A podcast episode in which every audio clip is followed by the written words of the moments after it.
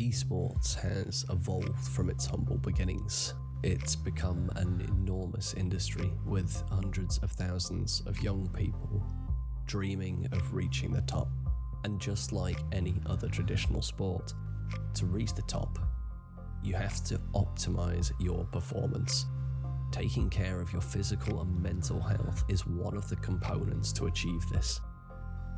At Flytro, we're developing our app to assist players in realizing their potential to become the best player they can be.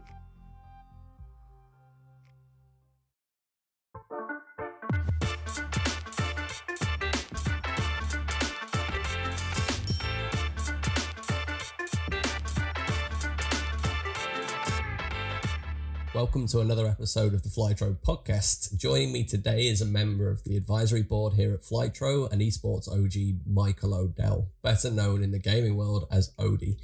You've been active, Odie, in esports for the better part of two decades now, and probably best known as the founder of UK organisation Dignitas, which you started back in 2003. Later, that was acquired by the NBA franchise Philadelphia 76ers. Yep in 2016, I believe, um, which was one of, if not the first, acquisition of an esports team by by a prominent traditional sports company. But now you're the managing director of um, London Royal Ravens, which is the official Call of Duty League franchise team in the UK, and chief gaming officer of its parent company, Rekt Global, who also owns the well known team Rogue in North America. But let's talk about how the landscape has changed and the observations you will have bear witness to over the last 15 or so years. Oh, yeah, it's changed a lot. Well, 21 years I've been in esports, so yeah, I've seen almost everything. Yeah. Good and bad. So, if we go back to the early days of Dignitas, that was really your first real leap into competitive gaming, was it? Or were you already participating in competitive gaming at that stage? Oh, I won my first tournament in 1999 in Duke Nukem. and that was a fun, not for the kids game, but I used to play that on a service called Wireplay. Yeah. Then Quake 3 came out that year along with Counter Strike. Well, it was Half Life and uh, Counter Strike was a mod that came out of that at the same time. Luckily, I played Quake first and I went on to compete in that, playing for the national team. I also hosted the first European Championships for Quake 3 CTF, um, which was amusing trying to get all of those countries together. And we got everyone from Iceland to Turkey playing. And just to give context to that, you know, this is way before social media and it's much easier to organize these kind of things nowadays. But back then, with trying to organize a, a setup uh, online on that scale, was probably a lot more work than one would realize that is right now. Yeah, basically esports, and it wasn't called esports then. I don't. No one knows where that term even came from. Um, basically everything was run on something called IRC, which is Internet Relay Chat, which is uh, something that allowed you to connect to chat rooms, create chat rooms, uh, which turned into basically team channels or game channels, and all the people interested were in those channels, and that's kind yeah. of how you ran organized matches and stuff like that. So yeah, so uh, I miss IRC. I was, I was in there quite a lot. Um, then after after uh, Quake, I kind of dabbled into Return to Castle, Return to Castle Wolfenstein. Played for a team called Lemons in that. Wow. Um, and then um, at the end of Quake, I was I was playing for like three or four teams, really high level. Uh, I just couldn't see any money coming from it. At that time, we just had our first child. Uh, I had a full time job, and I was trying to do this. Like I wanted to do this as a living. As a player, I came too early. That's for sure. Yeah. I just couldn't see it happening in Quake Three. Um, so Battlefield came out, and I thought, right, okay, I'm gonna I'm gonna be the best in the world at this game. So I created a UK team. We weren't that good. Took the two best players and me, and we approached the best team that we thought were in Europe, a team called LCD, and we joined them because the game was you had to have it was either 8v8 or 10v10. Sometimes we played 12v12 tournaments in Battlefield 42. Wow. So we found another team called Componix, who mainly Swedish, um, and they were having player troubles, not enough players, and we had the same problem. So we merged, and that created Team Dignitas in 2003. Yeah. So it was purely just to play and win tournaments. That's why we created it. We didn't create it to become a company or um, go on to do what we, we did. We just wanted to beat everybody else. Yeah. Which we did. And at what point did you start to bring on multiple teams and transform Dignitas into what was we used to call it back then multi gaming organizations, didn't we? Yeah, well, it, it was it's probably uh, thanks to SK Gaming that Dignitas went the way it did. Um, so we were the best in the world at uh, Battlefield 42. We knew that. We played the Americans on Icelandic servers and beat them. And basically, we approached SK Gaming and said, "Look, we're the best in the world. We want to join you." And they said, "No, we're not interested in small games." So we kind of went, "All right, okay, we'll do it ourselves then." so that's kind of gives the idea to uh, bring in enemy territory, the best team in the world in that, and Call of Duty when we had the best team in the world in that. Yeah. Um, and that's how we grew. My memories of Dignitas used to have um, uh, some pretty good uh, Warcraft players. I think. Oh, was it Pure Ball? Yeah, Marty. Yeah, Marty played for us. Yeah, and then you had the. I remember playing against you guys in the original version of Call of Duty. Just as Call of Duty 1 started to die out, Counter-Strike Source came into the into the mix. So a lot of Call of Duty players jumped over to Counter-Strike Source along with, you know, some 1.6s. CS Source was probably one of your entries in, into Counter-Strike in a big way at that point, right? Yeah, like we we always decide like we miss Counter Strike the original game. Um, we, we also missed StarCraft, the original game, like the entry. So we thought we'd go into Source. So I think the first team we had was Norwegian, I think. Yeah. And they weren't that great. They were okay. And we never really got going in Counter Strike ever, I don't think, until like latter, like the last couple of years of my time at Dignitas. Yeah, with the Danes. Yeah, with Astralis.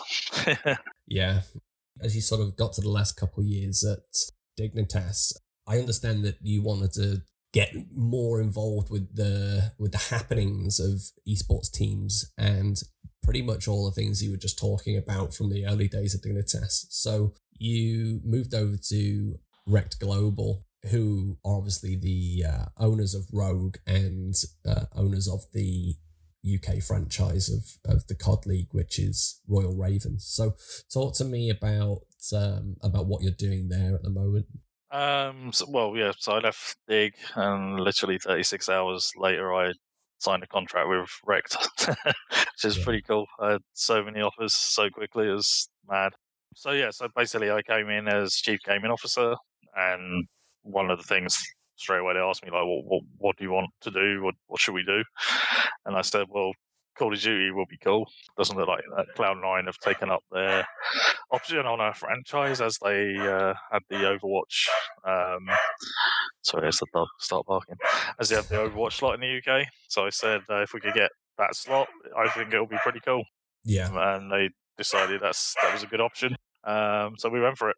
Yeah, so that was literally four weeks into actually joining, is kind of mad. It must have been quite difficult leaving Dignitas uh, from an emotional perspective. Um, you would think that, um, but after two and a half years after the sale, um, it just wasn't where I expected it to be for me. Um, yeah. So it wasn't. It wasn't that emotional. It was like I, I need to go do something else. You're just sort of ready to undertake the next journey in your gaming and esports career, essentially. Yeah, yeah, which is a shame because the the reason I I went the route I did was I wanted to see it grow, get bigger, um, which it has and it will, but unfortunately not with me there. I think it indirectly influenced in a big way non-traditional gaming companies coming into esports and having the confidence to invest in bigger esports teams. Yeah, well, yeah, we were the first, definitely, and that was the case. And yeah, let's let's see where it goes. But right now I'm with uh, and hopefully for a long, long time because it's exactly what I needed. Not many people know much about Rekt. Um, it's not just the two franchises. So we have the League of Legends team in LEC, based in Berlin. We've got the Ravens. We've got traditional esports games. We've got Rocket League and Rainbow Six at the moment. But we also have a marketing services company. We also have a content services company and a fan engagement company, and we're acquiring another company at the moment. So they have a whole package of like stuff that we can offer to anybody around the esports space. So uh, one of the companies we own is called Greenlit. Um, so I don't, I don't, know if you've seen the Keemstar uh, Warzone Wednesdays. Um, no, that's not personally. One of the but... things that that's one of the things that we produce, and that's getting massive viewership weekly at the moment. Right. Yeah. And we just produce some some stuff for Facebook and ESPN. Um, so there's there's so much more that we are compared to just a normal esports team. Yeah, and that's all under the umbrella of Rekt Global. Yes. Brilliant. Let's talk about then the health and wellness sides of esports. One of the issues I find right now is that there's a lot of teams who want to invest in player wellness, you know, increasing the longevity and lifespan of that player's career. I see it coming in more and more. So our, our LEC team, we have a performance coach who's um, close to finishing his doctorate in sports psychology in Berlin. So over the years, I've just seen like what it's like to actually play at this level and the pressure that these players are under. So getting them help when they need it is extremely important. So I see it getting bigger and progressing as we move along, but there's still not enough case studies really in esports around this, and not enough, literally not enough studies at all on on this this kind of stuff. So before esports for me, I used to play a lot of sport, from American football with the London Olympians, the football, which is how I got into esports because I snapped my cruciate ligament Ouch. in '99, and that, yeah, so that, that kind of sucked, and that's how I got into esports. So I know. Do you think your American football career would have been as successful as your esports career? Um. Well, I played for. Well, I played in a national final, so possibly. Yeah. Possibly. yeah. Um. And yeah, but actually, no, I've done so well in esports, um, and transitioning from a player to player coach to coach to like management, and then like what's the best way to describe me at the minute? Kind of director of football. Uh, that that bloke, nobody knows what he really does, but he's pulling all the strings. Um, it's it's uh, it's it's interesting, um, but knowing what it's like to play at that level in sport and that level in esports.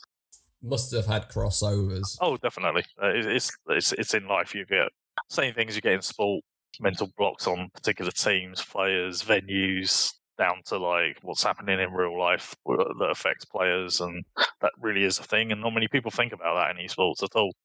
Um, so yeah. someone's just had a massive argument with a girlfriend just before an important match. Yeah, that that's going to affect them. It always does. Um, yeah. So having people around um, our teams moving forward is going to be really important to actually make sure that their health and mental health is, is kind of looked after. I'm a massive fan of like physical exercise, like getting players to the gym, even the ones that don't want to go, trying to coax them in because I know being fit helps you play. There's no doubt about that. Yeah, certainly. Being mentally fit as well at the same time, it helps you. There's so many overlaps as well, isn't it? By being physically fit, there is overlaps with that improving your mental well-being and your mental fitness, and then that all has overlaps with sleep, quality of sleep. So they all yep. start to fit together like a jigsaw. Yeah, it's like our Call of Duty team when they joined us. Um, I, I always like trying to test the mentality of players instantly by saying things, doing things that will like get a what the hell reaction from them. Uh, so one of the things I did with this this group was, uh, yeah, I want you sleeping ten hours a day, and they all looked at me and I went, yeah, you're you're you're having a laugh. Are you mad? yeah, um, I wasn't joking, and it's still hard to get them to do that because they don't switch off. Yeah. One really cool thing about Rekt Global is the investors we have. Uh, so we have a lot of celebrity investors and sports stars that invest so whilst this lockdown's on uh, from COVID nineteen, we've been playing Call of Duty with quite a few of them, and to name, name drop some because they they are investors as well. Rudy Gobert from the NBA. Yeah, we were playing Landon uh, with Landon Collins, Washington Redskins defensive back last night. Wow. Taylor Fritz, the number one ranked American player at the moment in tennis. We've been playing with them. Yeah, uh, and a couple of DJs, Steve Steve Aoki and uh, Nicky Romero, uh, which is kind of nuts. Yeah, but they need that support as well because they should be out training, but they can't do that in their sports. Yeah, well, their whole, you know, their whole uh, whole world's just changed literally overnight, hasn't it? They're so used to going to and from training academies and my knowledge of that is best served from following Liverpool Football Club and seeing what the players are doing on a daily basis through social media. And, and right now, all of that's just stopped, hasn't it? So I guess they're uh, trying to maintain positivity in the best ways they can and keep active, not just in physical activity, but engaged in some kind of activity, full stop. Yeah. It is really important. I think they were surprised at how much our trainers actually train. We haven't stopped. We're training, even though we're we can't use our training facility in North Carolina at the moment. The guys are in their apartments, but we're still doing scrims. Yeah, I think they were actually surprised at how many hours we actually do scrim every day. Yeah, yeah, that's really interesting. Nowadays, it seems like there's a lot of younger people investing and there's uh, sports personalities and celebrities investing. Do you think that that's had a direct impact on the sorts of topics that we're discussing regarding health and wellness? I think it's inevitable that it probably has. I think not still not enough yet, but probably has, yeah. But the more investment that's coming and the more uh, you interact with these groups that are around that kind of money, they have access to so many things, and you can just ask for help to get to it a lot quicker than a, a normal esports team with no investors. Yeah it's kind of mind blowing the the world of investment once you start seeing it like I have the last few years. It's it's just it's mad, absolutely mad. Yeah, like you say, it's teams like Hundred Thieves that seem to come out of nowhere very quickly, and then you know the facilities they've just sort of showcased recently are just look wonderful. Yeah, we haven't even showed ours off yet. It's annoying because we just finished it and then lockdown happened. Um, so it's so we haven't done the video good, yet. Good things come to those who wait. Yeah, because we couldn't send the. We were just about to send a whole like media crew to the facility to get all of this stuff done, all this content, and then it, lockdown happened, and we were like, "Nah, everybody stay where you are." So we haven't actually showed off ours yet. Oh no. Are you able to tell us anything about uh, what you've got there, or is it all sort of? Um... There is, there is. It's got Stella Artois on tap in the in the kitchen. That's for sure. Not for the players, but for when we have uh, guests visiting, obviously. well, I'll be looking forward to joining you there then. Yeah, it's uh, no, it's really good. It's um, fully kitted out. It's just all just all been decked out in Ravens branding and our sponsors. Uh, new sponsor for that facility that we haven't shouted about yet. It's just really cool. It's just it's down the road from where the guys live, and it's just the, the internet is ridiculous. I think it was just like one gig, like one gig or something stupid. I spent most of my adult life on about three. yeah, um, my parents' place. Yeah, I'm on nine megabytes at the moment in my house, and I, because of COVID, I, I just was. They just put fiber in like a month ago, in March, and I ordered it. And eighth of May, eighth of April was supposed to be put in, and the guy knocked on the door and said, "Yeah, I can't come in." Oh, no. so the cable's outside the front door. I can't have the internet. That's tragic. So yeah, so our facility's really, really good. So uh, yeah, the guys will spend a lot of time there. Uh, there's kitchen there and uh, chill out areas, offices. Let's chat about what the players endure because your the Ravens is the UK team but you were talking about North Carolina. So are they based over there full time? Yeah. So we decided that we could have we could have based them in London, but we wouldn't be able to practice with the other teams because of latency. Right. So we decided to base in North Carolina, which is a direct flight from London. And then uh, we can practice with all the other teams. Paris have done the same. Uh, and then as the league grows and franchises appear, uh, the goal ultimately is to get the team back in London uh, at some point in the future do you think that the franchise will grow to the point where we see more than one division? There'll be an NA division, an EU division, maybe a yeah. No, I do, yeah, because it, it just makes it easier. Uh, the difference between League of Legends and Call of Duty is all of our events are in stadiums when it's obviously when COVID's gone. Um, so yeah. we have home stands, so the teams have to fly to us. Uh, so the travelling in this league uh, is every two weeks, um, and but you have to travel quite a way, uh, which the guys don't mind.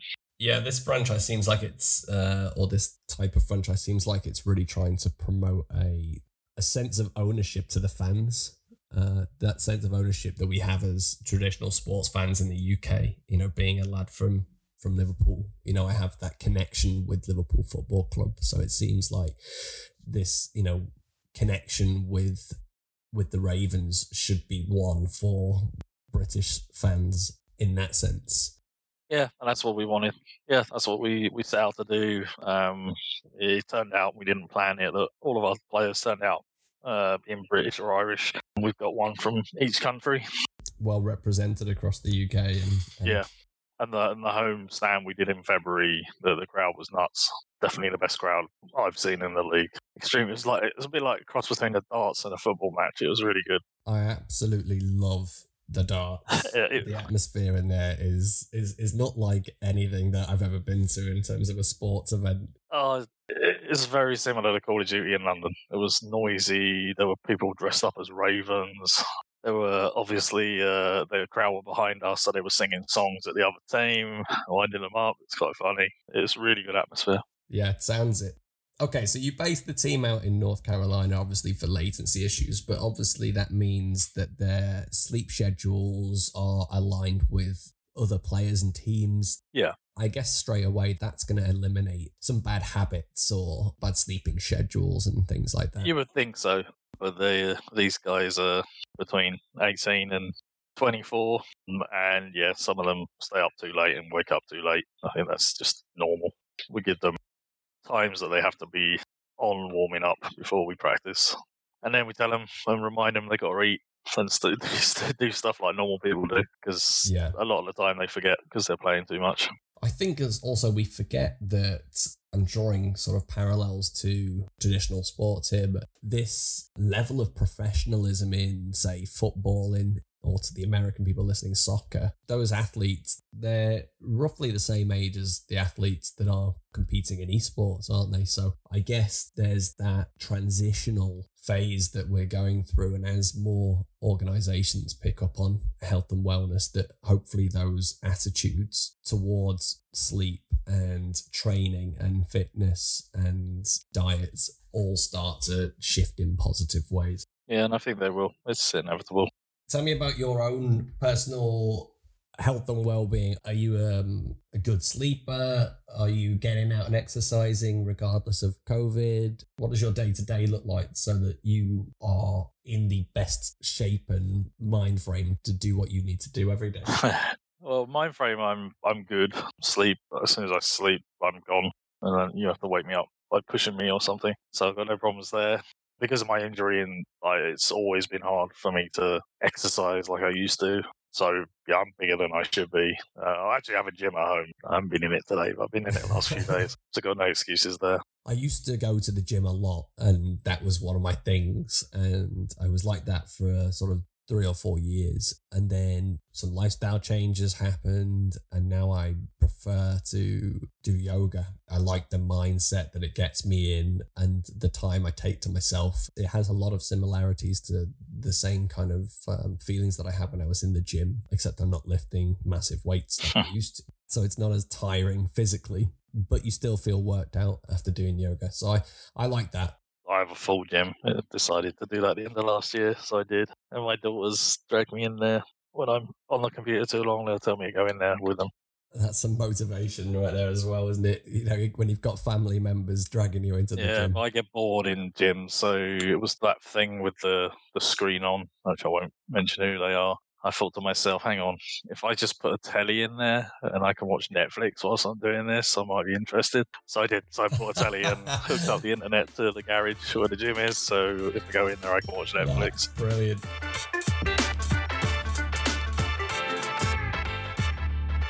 Some of my friends were part of the, if I go back to the Dignitas days, were, were part of the Counter Strike Source team. I always remember hearing good things about you from them. You're always someone that could be approached, and player management was very on point. You know, having someone approachable uh, that you work for in both a professional environment and in a sports professional environment, I think is uh, a good thing to have. To have someone that you can go and talk to if you've got problems. Do you have that same kind of connection with the players uh, at Royal Ravens? Uh, I think the majority, yes. Um, people are all, all different. Some people won't open up like that easily. it was quite cool because we got to go to Saudi Arabia at the end of last year with quite a few of the team, so got to know them quite quickly. Wow. Yeah, and uh, they know what I've done uh, in esports, and all my players hear me. I'm like granddad now of fools and horses. It's like yeah, like during the war. like, yeah, I used, I used to win. I used to like be a tournament. I won championships and world championships. Back in my day when we had IRC. Yeah, exactly. And that's so. I think yeah, it's, it's just the way I've always managed. I need to deal with the people, especially in teams. They've got to have the same thinking, and it's really important for me to make sure I align the thinking of teams if I do it through talking to players or manipulating coaches or management to get that point across to the players I want in, drilled into them. Yeah. Then that's that's that's how we win tournaments. I think it's easy for younger players coming into these organizations to forget that you are or were exactly like they were. You know, you were the same kind of young you know, competitive person that had a passion for computer games and you happen to be very good at them. And I guess for younger players that come into orgs, they just look at the sort of OGs or the older guys and they just think, well, he looks like my dad. and my dad doesn't know what what computer gaming is. So they're, they're all the same. Like, they're all the same. They're all believe that they know everything, and it takes it takes it takes years to work out. Shit, I didn't know everything. I, I actually get players come back to me now that played for me five, ten years ago, saying I had one the other week that said, like, "Odie, how the hell did you ever put up with me?" And I said, "You were an yeah. asshole. I didn't. I just had to enjoy you." So, uh, oh, absolutely brilliant. Yeah, and you know, I you know, as as I'm also someone that used to think they knew everything, and I feel like I've started to hopefully i feel like i've been through that change now. But uh but certainly until you know a few years ago i, I always seemed to think that i had the answers uh, to everything but yeah you know young people i think are all always like going to be like that uh and it's just at what point that they they they make that decision or that conscious train of thought where they go actually this person doesn't know more than me yeah it's and also like i'm very mindful of not ever teaching them how to play the game that they play, especially now when I'm not as good as I used to be. But there's a lot of similarities between every single game that I can use my experience to help them win, make them think about things that they've never thought about. One of our Call of, Call of Duty coaches the other day, and he was like, he actually said, like, oh, I never looked at it like that. Yeah. But it's just the experience, and that's just the, the man management, like you said, it's so important. I, I could never be even though I, I, have managers that are supposed to deal with the players day to day, I could never not talk to players. I need to know what's going on, otherwise, I'd never be comfortable. And have those connections with them, and yeah, yeah, yeah. I need to know what drives them, what upsets them. It's important. With Flytro, what we hope to achieve with the professional platform is consolidate a lot of different data and metrics all into this one platform that we're hoping that teams like yourselves will be able to look at and use and then react to in a way that then benefits the players. So yeah. we'd be looking at things like their sleep and their activity, their heart rate during games in certain situations. So not only can the sports psychologist come in and go, over this period or this week you were very stressed and this was the, the build up to this event or this was post event this is what your sleep was like you'll be able to have coaches coming in and going, okay, this situation in this game was a very stressful period of the game for you, and this is how we can start to moderate those stress levels throughout that period of a game in the, in the similar situations that you're going to be faced again in the future. Yeah, I can't wait for that stuff. That's the data that doesn't exist yet, and that's what I'm really interested in. And we'll be able to look at those metrics using our data visualizations to analyze and fix player wellness, do you think it's going to give you an advantage? Uh, for sure. First people in doing this will have a, a massive advantage straight away. So it's like even like in-game stressful moments, like if their heart rate goes up, breathing goes up, and you can measure that. Like, is that breathing? Um, does that affect the aim because it's moving the body more than it should? The sleep definitely affects everything. Yeah, that's a fact. It's just got no proof, and that's why I'm really interested in seeing this kind of stuff. Yeah, good. Well, thank you for joining me on the podcast today. Cool. And hopefully we'll have a follow up when the Ravens have claimed their first championship. Thanks a lot.